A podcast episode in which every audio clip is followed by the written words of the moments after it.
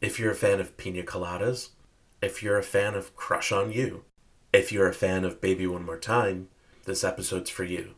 I will deep dive into the pina colada guy, the large Polynesian family from Minneapolis, and that southern girl from Kentwood, Louisiana. Are there parallels between these three global superstars? We open the box and further examine the art, both performing and visual, of the original doll, Britney Spears. The Original Doll podcast will feature backgrounds to original, cover songs, videos, and performances that have played a part in the life of Britney Spears.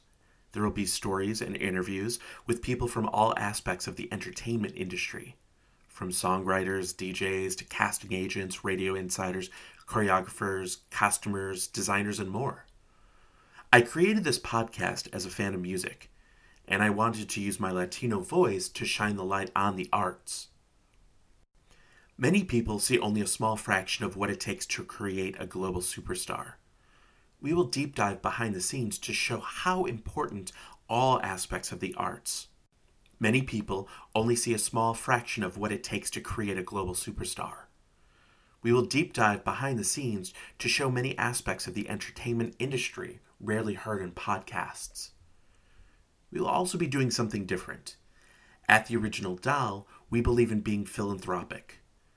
On our socials and Patreon page, we will have links on how to help others. Oftentimes, the arts are the first removed from the schools because funding is cut. The goal of this podcast is to shed a light on the importance of the arts. Music is important, dance is important, art is important. So take your seat, lights out, performers in place, as we present you with the Original Doll Podcast. Don't you want my iconography? Don't you understand? Then follow me. Don't you wanna aim for stars you see? Don't you want my iconography? On October 12, 1918, Leonard Elliott Goldstein was born in Nyack, New York. Leonard attended public school and excelled so much that he skipped two grades. He would ultimately graduate from Nyack High School when he was just 15 years old. Soon after, he attended Oberlin College. He was a very talented clarinet and saxophone player. When Goldstein was 17, he entered the prestigious Juilliard Conservatory of Music, where he received his bachelor's degree. After he graduated, he would tour as a saxophonist. This would lead him to being featured on the magazine as the youngest professional in jazz. After Pearl Harbor, he enlisted in the Army and earned his own infantry division band and the rank of warrant officer. While Leonard served, he was stationed in England where he would meet executive assistant Gwendolyn Pine. On December 20th, 1946, they were married. Their first of two sons was born on February 24th, 1947. His name? David Julian Goldstein. The family eventually moved to the United States, first to Long Island, where Leonard was an executive and conductor for the National Broadcast Company, then to Rockland County, where he eventually became supervisor of music for the Nyack Public School District. David's family was poor, and his father knew if David was to attend university that he would need to do so on scholarship. Therefore, focus was put on David to learn music and play an instrument. In 1965, Goldstein attended Syracuse University with $5 in his pocket. Dave would be part of the College of Music. He chose it because the building looked like a Gothic cathedral. It was during his time at Syracuse that the Great Blizzard of 1966 occurred. In January of 1966, a storm was caused by low pressure front along the East Coast. There would be wind gusts close to 60 miles per hour, in addition to temperatures dipping into negative 26 degrees. He stayed just one year. Because of his ability to play the clarinet, Goldstein would transfer and graduate from Manhattan School of Music as a music theory major. His love of music would evolve to piano playing and songwriting. His love for classical and pop music would mold him into a storyteller. He found joy in the idea of a song with a plot or creating a character arc with a twist. As he became a better storyteller, he would change his name from David Goldstein to Rupert Holmes. Why, you ask? Goldstein knew that he had to up his name game. He mentioned the changing of name was important for him to be successful in the entertainment industry. You had Carol Klein, who would change her name to Carole King, and Robert Zimmerman would become Bob Dylan. Before David chose Rupert as his professional name, for almost a year he was known as Julian Gill, Julian being his middle name. Now, Julian got a job at a music publisher as a mailboy slash songwriter, and he was paid $50 a week. Julian, like most creatives, wanted to evolve, he wanted to collaborate. When he wanted to leave his job, the publisher put out an ad and it basically said, Do not hire Julian Gill. He belongs to us. So, what was Julian to do? Well, he disappeared. And David, who loved British names, would soon become Rupert Holmes, Holmes being a nod to Sherlock Holmes. For the sake of storytelling, I will now refer to David Goldstein as Rupert Holmes. On April 17, 1969, Rupert would marry his childhood friend, Elizabeth Wood Dreyfus, and he would continue to work nonstop for the rest of the year. Holmes worked as a session musician. He was arranging and conducting some of the last recordings of the groups The Drifters, the Platters, and even Gene Pitney, as well as top 40 pop groups such as the Cufflinks. While Holmes was trying to make a name for himself in the music industry, an engineer named Michael Wright met with Holmes. Wright said he had a group that had a deal for a single, not a full album contract, just a single contract. Wright asked Rupert how to make a successful hit. Well, Rupert's response Get banned. Make the song so that it will receive attention from being banned. It being banned from radio, then Wright could market the controversial recording for an album deal. After all, there is no such thing as bad press, correct? Rupert decided to write a song. Now, he wasn't going to write a song about sex and drugs. He needed something that could be banned but still had mystery. He started writing a song about mining, and possible cannibalism. The song would be called Timothy by the Buoys. The label wanted to have the song peak higher, so they started pushing the storyline that Timothy was a mule and not a person. It would take a year for the song to hit its peak at 17 on the Billboard Hot 100 charts. Where was Rupert to go next? Well, he would write TV's Partridge Family song Echo Valley 26809 for their 1971 album Sound Magazine.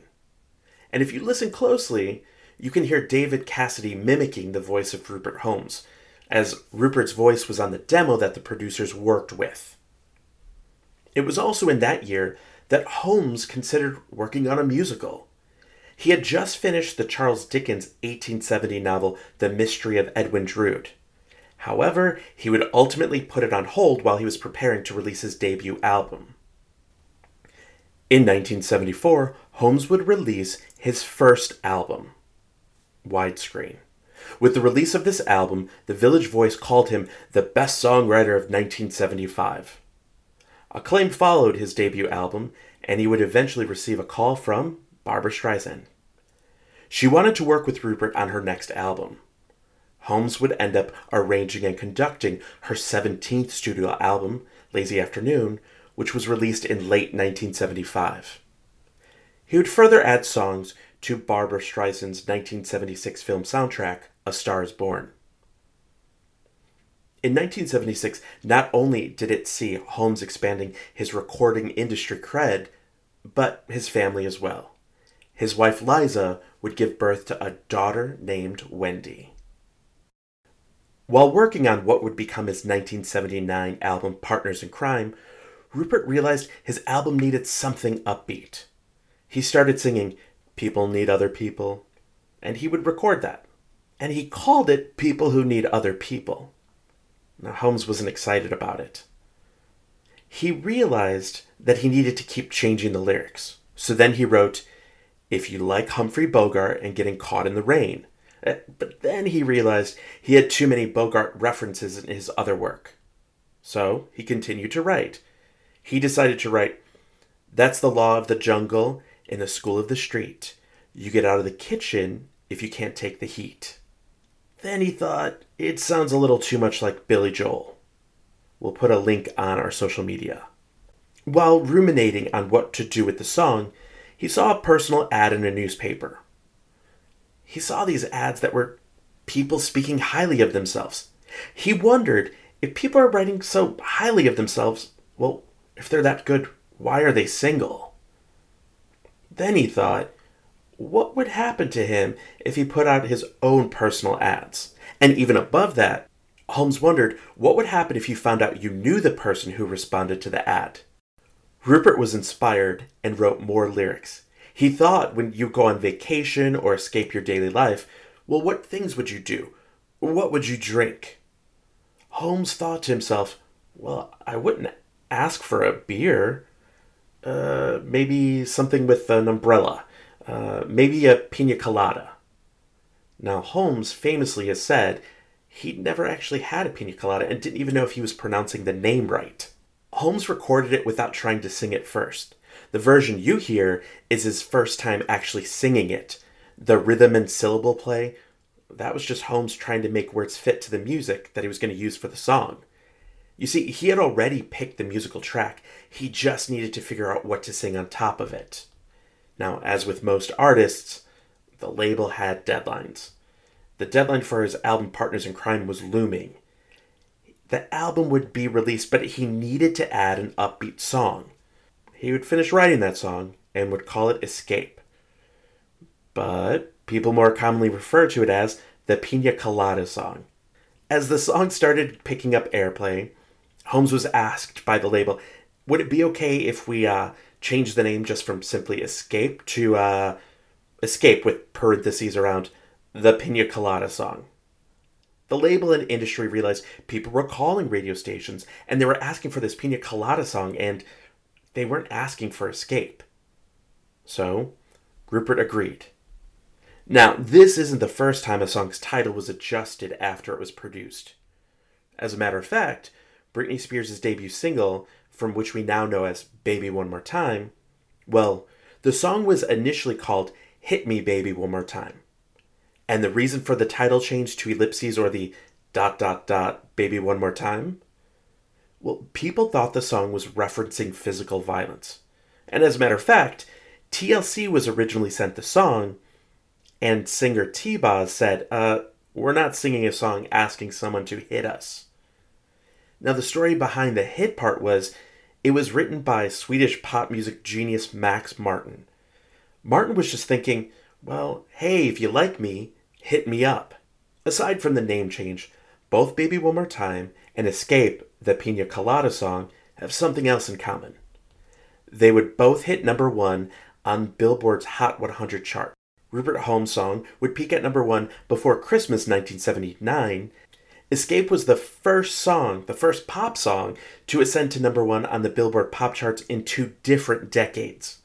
You see, it was the last number one of 1979, and ultimately the 1970s. Then it would return to number one during the second week of 1980. It had been knocked off the top spot for a week by KC and the Sunshine Band with their song Please Don't Go. During the winter of 1979 1980, Rupert's label Infinity Records would be absorbed by MCA. All the people that Holmes had worked with, they had been fired. He was left with no advocates or promoters that he knew personally. In March of 1980, Rupert's second single from Partners would peak at number 6 on the Billboard Hot 100. The song Him would become Holmes' biggest adult contemporary hit. The follow up songs for Rupert would no longer be in the top 10 on the charts. Subsequent singles, Answering Machine, well, that would peak at 32 on June 28, 1980. Morning Man would peak at 68 in December of 1980. And his last charting song on Billboard's Hot 100, well, it would be I Don't Need You at number 56 in May of 1981. While it appeared Holmes was in the spotlight and his time was diminishing, another star was being born. On December 2nd, 1981, about 80 miles south of Jackson, Mississippi, in the small city of McComb, a couple would be welcoming their second child. Her name? Britney Jean Spears. No one knew it at the time, but Holmes would have written a song that would help Britney Spears land her recording contract. In 1983, Rupert Holmes was headlining at Dangerfield's Comedy Club, playing music and telling stories. After an appearance, Rupert Holmes received a note from Joseph and Gail Papp. Gail was the director of play development at New York Shakespeare Festival. She had seen his show and loved it and wrote she loved how he could tell small stories and interesting stories in his music. The couple would end up suggesting to Holmes to write a full length musical. Holmes decided to pick back up that idea he dropped in 1971 and would do a musical based on the incomplete novel The Mystery of Edwin Drood by Charles Dickens. Dickens had passed while having only completed half of the novel. Rupert would turn this novel into a murder mystery musical and would feature a sort of choose your own adventure aspect. You see, the audience could decide who the murderer was in the musical. After only three weeks of rehearsal, the original production of The Mystery of Edwin Drood premiered in New York City's Central Park at the Delacorte Theater on August 21st, 1985. Drood transferred and opened on Broadway at the Imperial Theater on December 2nd, 1985. Holmes would go from the general masses knowing him as the Pina Colada singer to theater people knowing him as the first person in theatrical history to solely win Tony Awards for Best Picture, Best Lyrics, and Best Book of a Musical. The show would also win a Tony Award for Best Musical. How was Holmes to follow this up? While working on Drood, Rupert was contacted about writing a song for a new group. Much like his partner's album, there was this group whose debut album it was missing something. It was missing a song that would help round out the album. The group needed a ballad. That group was the Jets. The Jets were comprised of eight brothers and sisters from the Wolfgram family. The Polynesian Americans were based in Minneapolis, Minnesota. The Wolfgrams, who were practicing Mormons, would eventually expand to 19 family members. The band's age ranges, well, they were from 12 years old to 20 years old. After some time looking for a manager, they connected with Don Powell. He was the former manager of Stevie Wonder and co manager of David Bowie. Powell had retired from the entertainment industry and began to help his family's successful car dealership in Minneapolis. The Jets had been given the name by their father. Initially, they were called Quasar. Now, Don Powell changed that name. He changed it to the Jets as a nod to Bennie and the Jets. In 1983, the Jets got signed to MCA Records for a multi album deal. MCA also happened to be the same label that Rupert Holmes was signed to. When Rupert was asked to contribute a ballad, he rightfully asked about the singers. He wanted to know more information about the band. He was told that the sibling that would be doing the lead vocals on the ballad would be Elizabeth. And she was born in 1972 which would make her about 13 years old at the time of the recording. Holmes wondered, how am I going to tell a story through the eyes of a young girl? A few years back, Holmes was interviewed by Carl Wiser for Songfacts. Holmes said, I thought writing would be tough because some of my lyrics used to be about some pretty strange characters. I thought it would be a challenge. See if I, if I can write a song, a love song that sounds appropriate sung by a 14-year-old girl, well, and this was all before we had all the Britneys, the Mandy Moores, and all these teen stars. I purposefully tried to write a very clear, simple, unaffected lyric that would have a little lilt to it, that would be a positive song for a young girl getting over her first heartbreak, letting her know that this boy that she just lost, well, he was not going to be the only boy she'd ever have as a boyfriend. I also wrote the song thinking about my daughter, Wendy, who was about 10 at the time. I thought, maybe it would be a song she could enjoy and it would be fun to hear her with her friends and, and say, My father wrote that. So I wrote it that way, and they recorded it. Now it was working with Elizabeth. Well, how do you get a 12 year old to convey feelings about a lost love? She was just a teenager who didn't have much dating experience. Her manager, Don Powell, told her, act as if she just lost a puppy. Act like you have a new puppy and it died. Morbid? Yes. Did it work? Yes. Elizabeth would record You Got It All, and the album would be completed. Now, the Jets would release their self titled debut album on October 14th, 1985. The album would feature songs written and produced by Aaron Zigman and Jerry Wright, with a cover of vocal group Delfonics' 1968 song La La Means I Love You included in the mix. The label was trying to market the Jets to as many genre stations as possible. They did not feature the band on the cover art for their debut single, Curiosity. MCA wanted the listener to connect with their voice and not their image. It worked. The song charted on Billboard's dance music charts and peaked at number 8 on Billboard Hot Black Singles chart. Yes, that was the actual name of the chart in the 80s. The Jets' debut album would peak at number 21 on July 19, 1986, on the Billboard Top 200 charts, and would stay on the charts for 70 weeks. Elizabeth would also be the lead vocalist on the other hits including Crush on You, which peaked at number 3 on June 21st, 1986. And that would go on staying on the chart for 20 weeks. On our website, we will have playlists with all the songs that we mentioned during the original Doll podcast. makes it easier so that you can enjoy the songs as well. The Rupert Holmes ballad, You Got It All, was released in August of 1986 and would peak at number 3 on the Billboard Hot 100 charts. The song would stay on the chart for 26 weeks. In 1986, while the Wolfgram family was flying high, the Holmes family, they would be dealing with the death of their 10-year-old daughter Wendy. She died from an undiscovered brain tumor. While dealing with the trauma of losing a child, Liza was pregnant with their second child. Rupert told interviewer Carl Wiser, I don't really recall anything that happened around the time You Got It All was a hit because it took me two years to come out of the shock and be able to do things like work. I did things that I had to do, like supervise the London production of The Mystery of Edwin Drood, and things that I knew had to do, well, I had to do them almost on autopilot. It was wonderful to have a hit, but it was a terrible time in my life. It was heartbreak for me because it's the song that my daughter never got to hear as a hit record. I think she would have really liked it because she could hear herself in the song. Maybe there are other 10 year old girls that heard it and liked it. In November of 1986, the Jets released a Christmas album simply called Christmas with the Jets. Eventually, one of the siblings, Eugene, would leave the group to become the music duo known as Boys Club. And who put Boys Club together? Don Powell, the Jets manager.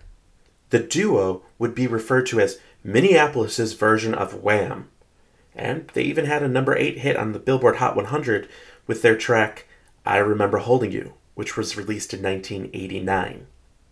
For the follow up to the Christmas album, manager Don Powell chose not to utilize the original producers and songwriting team who helped on the Jets' debut album. Powell wanted more control. Producer Aaron Zigman believes he wasn't asked back because Powell wanted more control. Don would eventually write and produce songs on the album.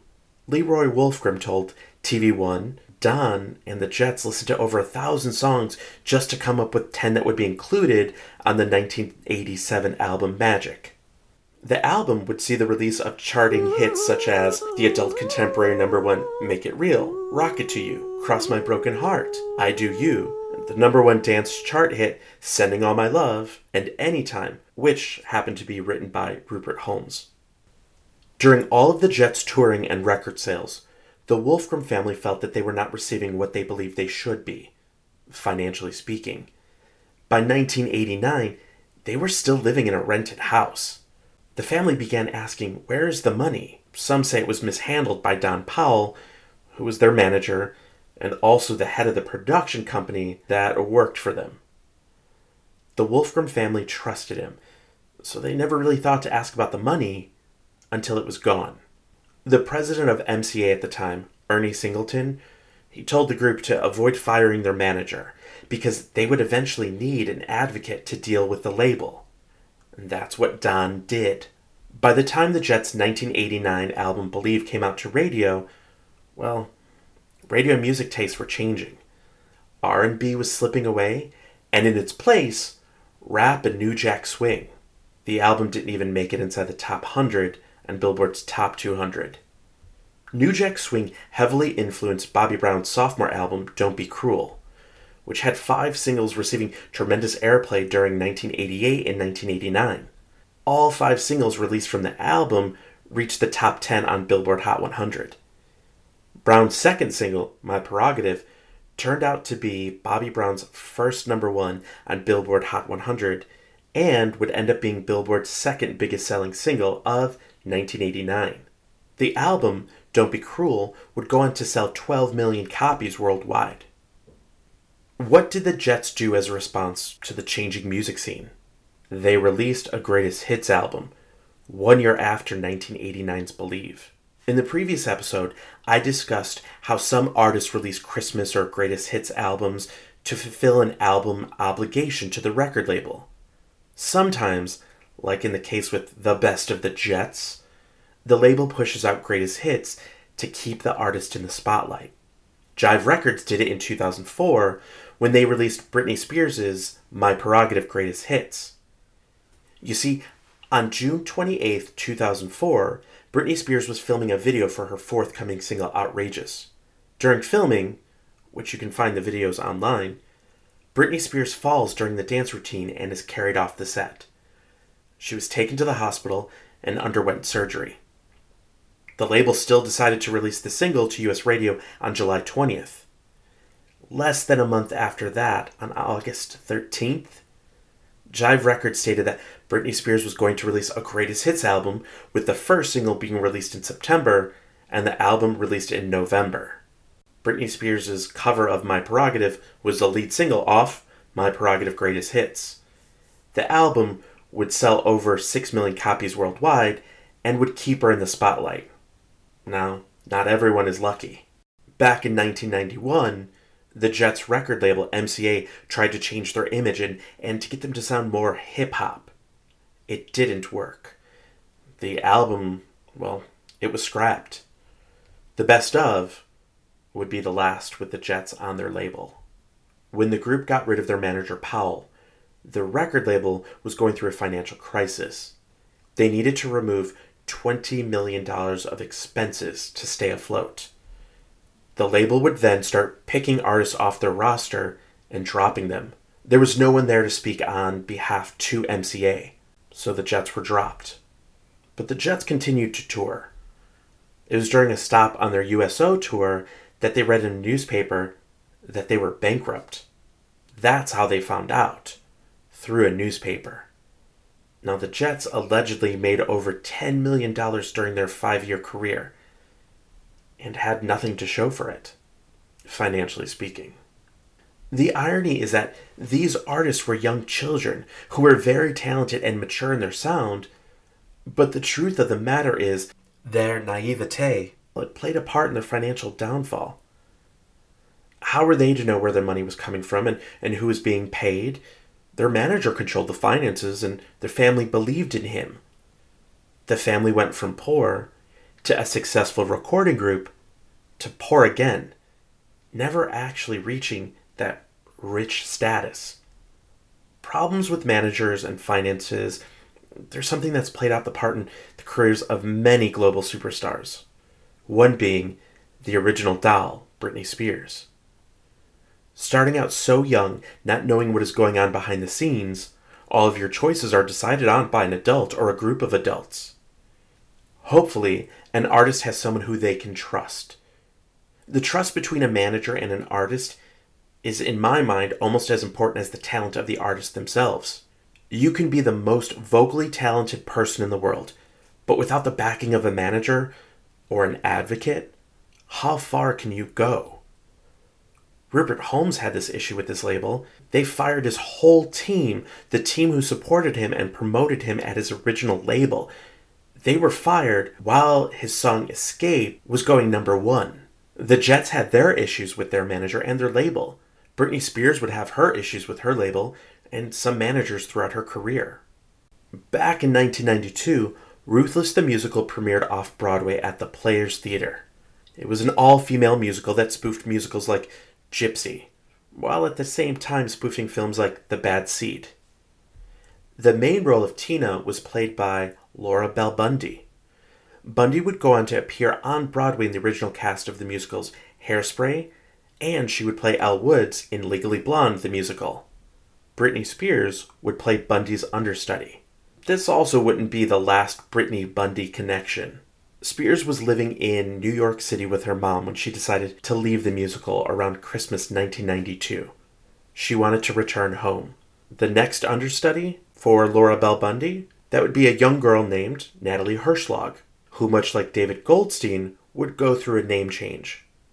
She would eventually be Natalie Portman. Now let's fast forward to 1997. The co founder of Zomba music group, Clive Calder, would eventually sign Britney Spears to a recording contract with a get out clause. Calder saw Spears as having potential to be the next Robyn, a Swedish pop star who had seen American success in 1996 and 1997 with Do You Know What It Takes and Show Me Love. Britney Spears' contract stipulated that Jive Records could cancel the deal in 90 days with no further commitment if A&R decided the album wasn't going to work. Steve Lunt was designated as her A&R person. Lunt would help develop Britney Spears and be the liaison between her and the label. Ultimately, he would be her advocate. Because Jive was still a predominantly rap and R&B label, almost all of their in-house songsmiths were rap and R&B songwriters. At the time of Britney's signing, some of her label mates were A Tribe Called Quest, R. Kelly, and Aaliyah. The label just had one pop producer, Eric Foster White. He was signed to Zomba, Calder's publishing company. Lunt and Foster went to New Jersey to work on Britney's sound. Britney had initially envisioned herself doing Sheryl Crow music, but for a younger crowd. Lunt and White pushed Britney towards a teen pop direction, which Britney liked because she could dance to it.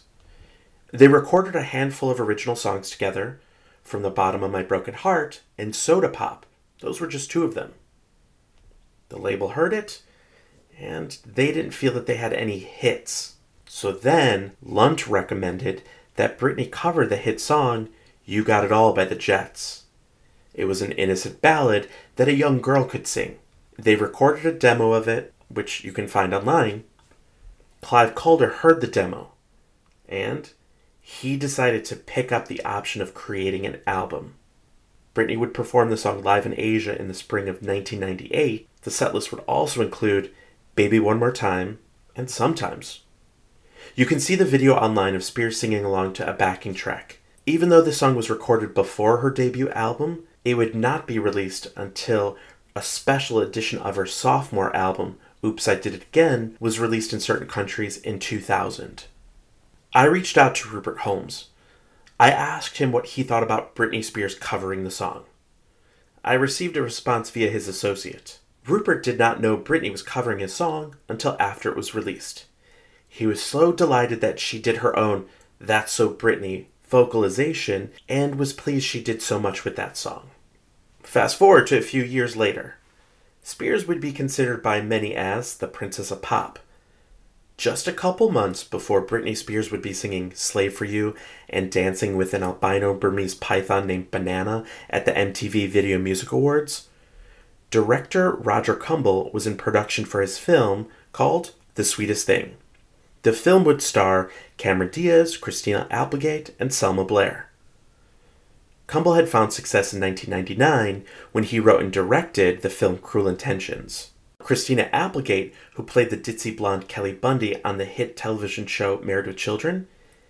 In 2005, she would star in the revival of the musical Sweet Charity, and there was hopes that it would be Broadway bound. The previews began in Minneapolis, Minnesota, the home of the group The Jets. When the music musical. did transfer to Broadway, there were people that reported that Britney Spears would be replacing Christina Applegate when her contract ended, which would mean that Britney would be taking over for another Bundy. The first being Ruthless's Laura Bell Bundy, and now taking over for Kelly Bundy.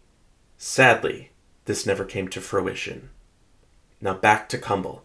In a scene outside of a car in the film, the director initially envisioned Diaz and Applegate singing an updated and an inappropriate version of Escape, the Pina Colada song. The producers wanted to change the words to Penis Colossus. To change the lyrics, they would need approval from the songwriter, Rupert Holmes. Holmes was contacted. He said, If you want to change the lyrics, here is the amount, which would basically pay for his son to go to college. The producers were already going to use the song in the background, so they would be paying for that part. But to change the lyrics, that would be a premium price. Holmes thought at the end of the day, that change, well, that could ruin the publishing for my song for the rest of my life. People would sing that version of the song instead of the original. As you recall in our Dolly Parton episode of the original Doll, publishing is very important. Rupert Holmes wanted an amount that would cover his son's tuition. He figured if Escape became a joke, at least his son's degree would be paid for. In the recording industry, a songwriter might, they might hear that their song is going to be used, their original recording, or they might not. Depends on the label, the publisher, the artist. Altering the lyrics, that is one reason why songwriters will be consulted. On the Sweetest Thing DVD audio commentary, it was stated by Kumble, the director, that the amount to change the lyrics, that it was $100,000. The studio chose not to pay it. Holmes did receive payment for when they used his original song in the background. So now you may ask what happened to the Jets? In 2010, the Wolfgram family had two variation of the Jets. The original Jets split up. One side was Leroy and Rudy leading the band, and the other side would feature Elizabeth and Moana leading their band.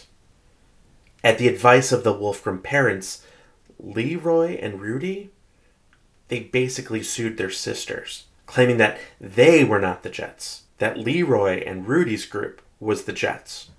A family divided, lawsuits, court orders. Rupert Holmes, the Jets, and Britney Spears would all see success and go through professional highs and personal lows. They persevered. All of these individuals are creatives. In interviews, you can hear each discuss their love of music, their love of the art. All of these individuals started out so young. They all had their first experience with success while they were still teens. And their families all played a huge part in their success early on on our socials, we're going to share a link where you can hear all three different versions of You Got It All. You can hear how each song is done a little bit differently, from Elizabeth to Britney to Rupert.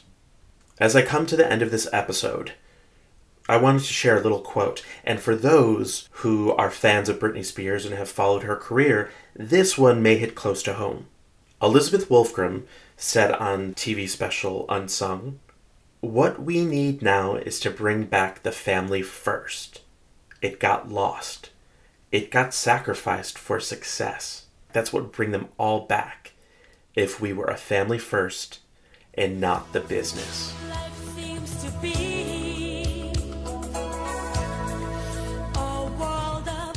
For playlists to the official songs, please visit theoriginaldoll.com. Don't forget to rate, subscribe, and like our episodes. Until next time. The purpose of this podcast is to highlight the arts, both performance and visual, and utilizing Britney Spears as the connector. In the coming episodes, we will feature background to songs, videos, performances that have all played a part in the life of Britney Spears. I have interviewed and will interview more songwriters, DJs, producers, choreographers, dancers, people in the film industry, people in the television industry, people in the music industry, with the hopes of shedding light on the different parts that are needed to create a pop star, the parts that are needed to create a legacy. And all of these parts created the original doll, Britney Spears. Visit us at theoriginaldoll.com or on Insta, the.original.doll, or message me on Twitter at James Rodriguez, R O D R I G U E Z. Until next time.